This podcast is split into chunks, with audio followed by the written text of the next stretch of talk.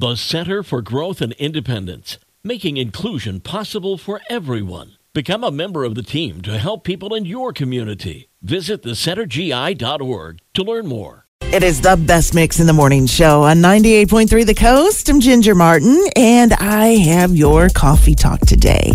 Today is Indigenous Peoples Day here in Michigan, one of the states in our union that now recognizes it in place of Columbus Day.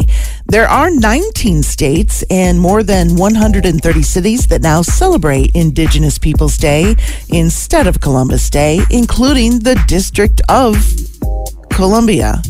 Either way, it still means that some banks will be closed today and the post offices will also be closed.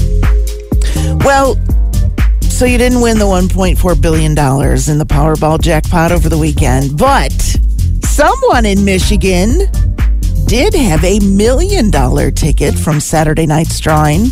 But unless you bought your ticket at the Northview Wine Shop in Macomb, it probably isn't you either. The next Powerball drawing will be tonight with a jackpot now worth $1.5 billion. So good luck. There be, uh, appears to be so many people taking Ozempic for weight loss these days that grocery retailers are starting to notice a slight trend in people buying less food.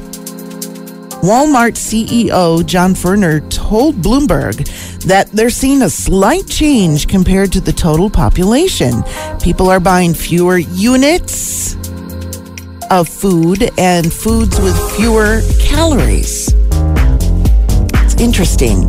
This could have an effect on restaurants as well, as it is predicted that 7% of the U.S. population will be on Ozempic or a similar drug by 2035. And that's today's Coffee Talk. 98.3 The Coast.